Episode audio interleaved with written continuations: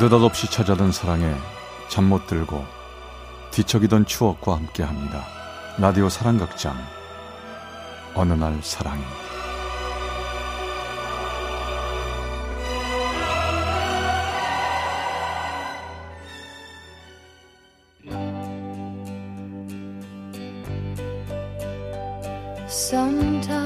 사랑의 체험수기 어느 날 사랑이 300화 영원한 내 짝꿍 신기한 부산 남자 like summer, 장대비가 억수같이 쏟아지던 어느 여름밤 그 남자를 만났습니다. 지금의 우리 신랑을요. 호프집에서 소개팅으로 만났는데 제가 우리 신랑에 대해 알고 나간 건 딱 네 가지뿐이었죠. 저보다 여섯 살 위라는 거, 남자 간호사라는 거, 스노우보드 타는 걸 무척 좋아한다는 거, 그리고 부산에서 나고 자란 부산 남자라는 거. 마, 그 정도 알면 다 아는 거 아닙니까? 남자 여자 만나는데 나이 알고 직업 알고 고향 알면 됐지. 뭐 뭐가 더 필요합니까? 술이나 드립시다. 투박한 얼굴에 낯선 사투리까지 전 그 남자한테 마음이 가질 않았습니다. 그래서 대충 맥주 몇 잔만 마시고 헤어진 다음 주선한 친구에게 전화를 걸어 술 한 잔 얻어먹은 셈 칠 테니 절대로 내 전화번호 알려주지 말라고 신신당부했죠. 그런데 며칠 뒤 주선한 어, 주선자가 자기 애인이랑 우리 두 사람 이렇게 넷이서 바닷가로 놀러 가자고 연락을 해왔습니다. 저는 그 남자를 다시 만나고 싶진 않았지만 회나 실컷 먹고 오잔 생각에 따라 나섰죠.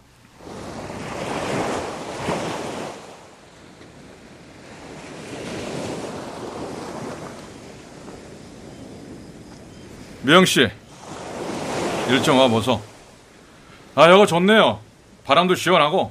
아니, 저 쟤네들은 저기로 가는데 우리도 같이 가시죠. 아, 그 두 사람 데이트 하는데 눈치 없이 왜 끼어드는겨?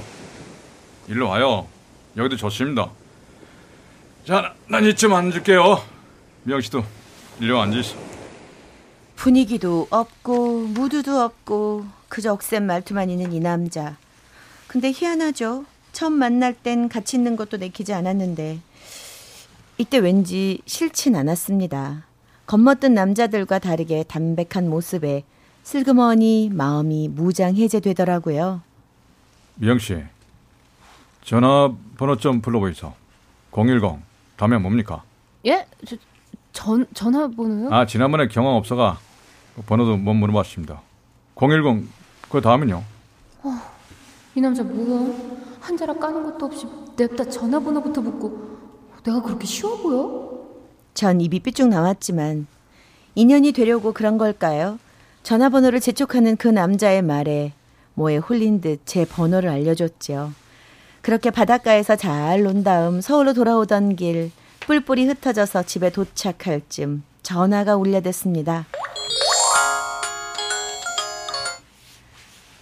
미영 씨, 내민다. 조심해 들어가시라고 전화 넣으십니다. 아, 네. 그쪽도 잘 들어가시고요. 저요? 저는 막잘 못 들어갈 것 같습니다. 어, 왜요? 무슨 일 있으세요? 아, 자꾸 미영 씨 생각이 난다 아닙니까? 우중충한 자취방에 들어가면 뭐 자꾸 미영 씨 생각날 것만 같고 그냥 편의점에서 맥주 한 잔 하고 들어갈라고 해.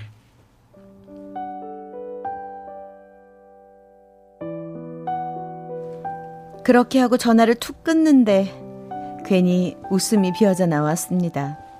치, 여자 보는 눈은 있어가지고 집에 들어가며 얼핏 보니 그날따라 별은 왜 그리 총총 예쁘게도 박혀 있던지요. 그리고 제 가슴 한 구석에도 반짝 이쁜 빛이 켜지는 것 같았죠. 그 남자는 그렇게 신기한 부산 남자라는 이름으로 제 휴대폰에 저장이 됐답니다.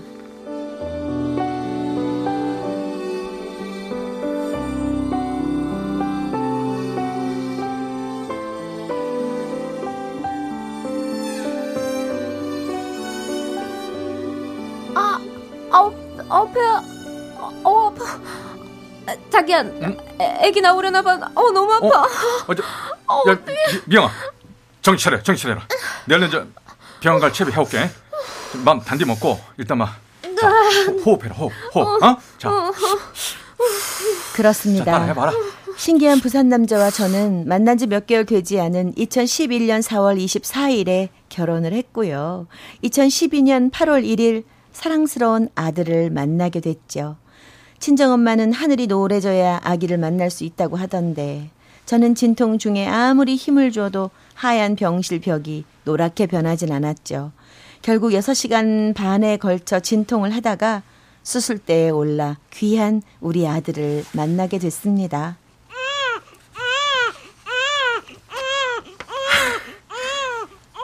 미영아, 아가, 어찌 이리 이쁘노? 눈에다가 이 보석을 박아놓은 것 같다. 네 닮아서 그런갑다. 애만 이뻐. 나는 난 벌써 2번이야? 아니다. 미영이는 영원한 1번이지. 고맙다, 미영아. 정말 고맙다. 이. 강보에 쌓인 조그만 아기를 안고 집에 오던 날 남편과 저는 가슴이 뭉클해서 눈가가 빨개졌습니다. 우리 셋이 함께하는 멋진 인생이 펼쳐질 거란 생각에 가슴이 벅차 올랐던 거죠. 아가야, 여기가 엄마 아빠 집이야. 엄마 아빠가 너 많이 사랑해줄게. 우리 많이 많이 행복해지자. 그런데 아기를 낳고 22일째 되던 날이었습니다. 아기 먹을 젖이 충분히 나오지 않자 전 걱정이 됐죠. 자기야, 애기 배고플 것 같아. 어떡하지? 걱정 마라. 지 먹을 거 갖고 태어난다 안 하나. 괜히 스트레스 받지 말고 맘 편히 먹어라. 아우, 자꾸 우는 게 배가 안 차서 그런 것 같아. 우리 애기 엄마가 젖이 모자라서 미안해. 엄마가 미역국 많이 먹고 우리 애기 젖 많이 줄게. 자기야, 나 미역국 좀. 방금 먹었는데 또? 그 괜히 처져야 하지 마라. 아니야, 내가 부지런히 먹어야지. 자, 자기야. 응? 아, 나 왜 이렇게 어지럽지? 어, 쓰러질 것 같아. 어, 여보, 왜 그래, 왜 그래? 정신 차려, 미영아!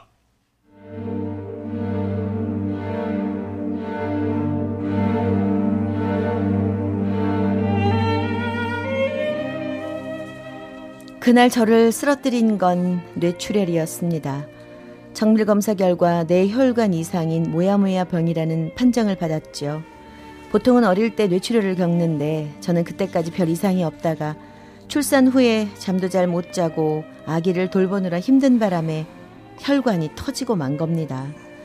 그날부터 22일간 저는 호흡기를 달고 온몸에 주사를 주렁주렁 꽂은 채 중환자실에 누워 있었습니다.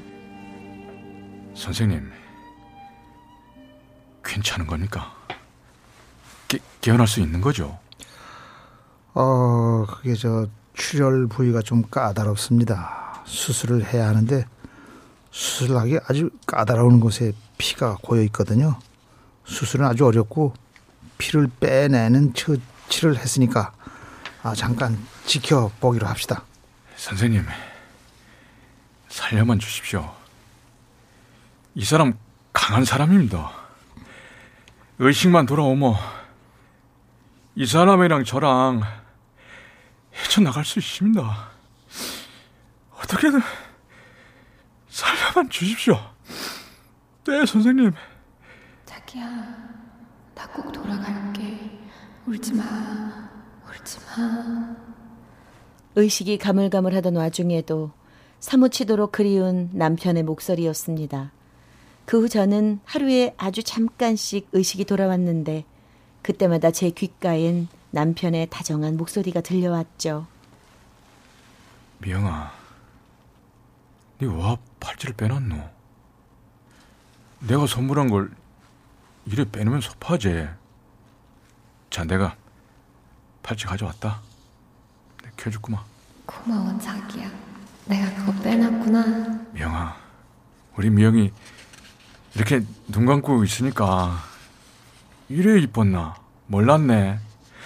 아들 놓고 잠도 못 잤지? 푹 자거라. 자고 있나서 얼른 집에 가자. 여보, 당신 얼굴 보고 싶어. 얼른 눈 떠서 볼래. 근데 나 눈 뜰 때 꼭 내 옆에 있어야 돼. 나 무섭단 말이야. 알았지? 힘겨운 시간이 흐른 뒤 저는 어렵게 눈을 떴습니다. 하지만 눈만 떴을 뿐 몸은 자유롭지 않았죠. 특히 문제는 기억력이었습니다. 출혈의 여파로 최근 기억이 하얗게 지워졌거든요. 명아, 우리 신혼여행 갔던 거 기억나나? 신혼여행? 우리 결혼했어? 아, 우리 미영이 아직도 처녀 기분 나는가 보다. 우리 결혼해갖고 태국 갔다 왔잖아. 가서 팔뚝만한 바닥까지 먹던 기억 안 나나? 어? 집게벌이 이만해갖고, 어? 테프로 칭칭 감아놨잖아. 니 아주 싹싹 잘 발라먹대. 내, 내가 그걸 먹었어? 그리고 명아, 우리 아들 생일은 기억나나? 우리 애기 있어? 유타 분이가 아주 장건감으로 쑥쑥 큰다. 가 생일이 8월인데 며칠인지 아나? 8월 8월에 아기가 태어났어? 8월하고도 첫날 태어났다. 사내 녀석이 이왕이 뭐 뭐든지 1등 생일도 첫날 암 그래야지. 단네 덕이다. 그렇구나 8월 1일 걔 몇 년도에 태어났어? 어? 오, 올해 태어났지. 아직 돌도 안 됐다. 명아, 우리 아 돌 때 상에다가 바, 바닥까지 올려놓자. 엄마가 좋아하니까 가도 좋아할 기다. 내 꼭 사줄 거마. 얼른, 얼른 인다기만 해라.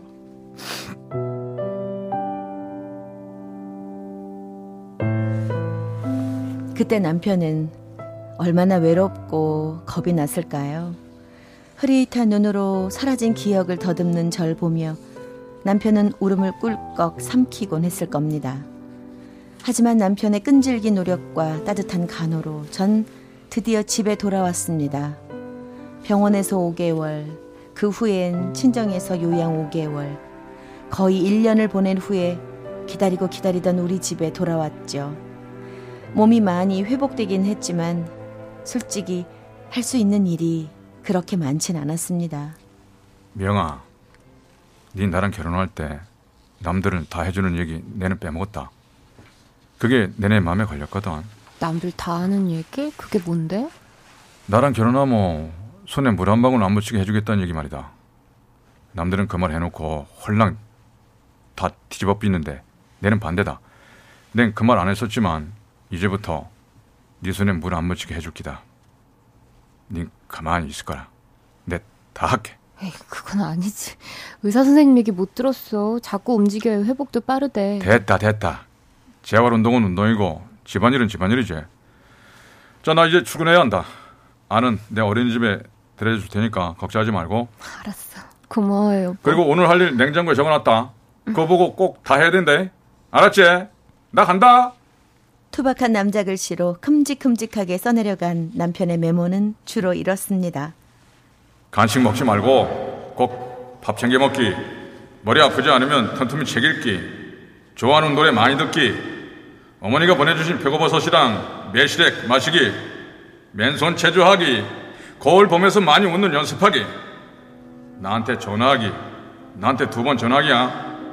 나 보고 싶어 하기.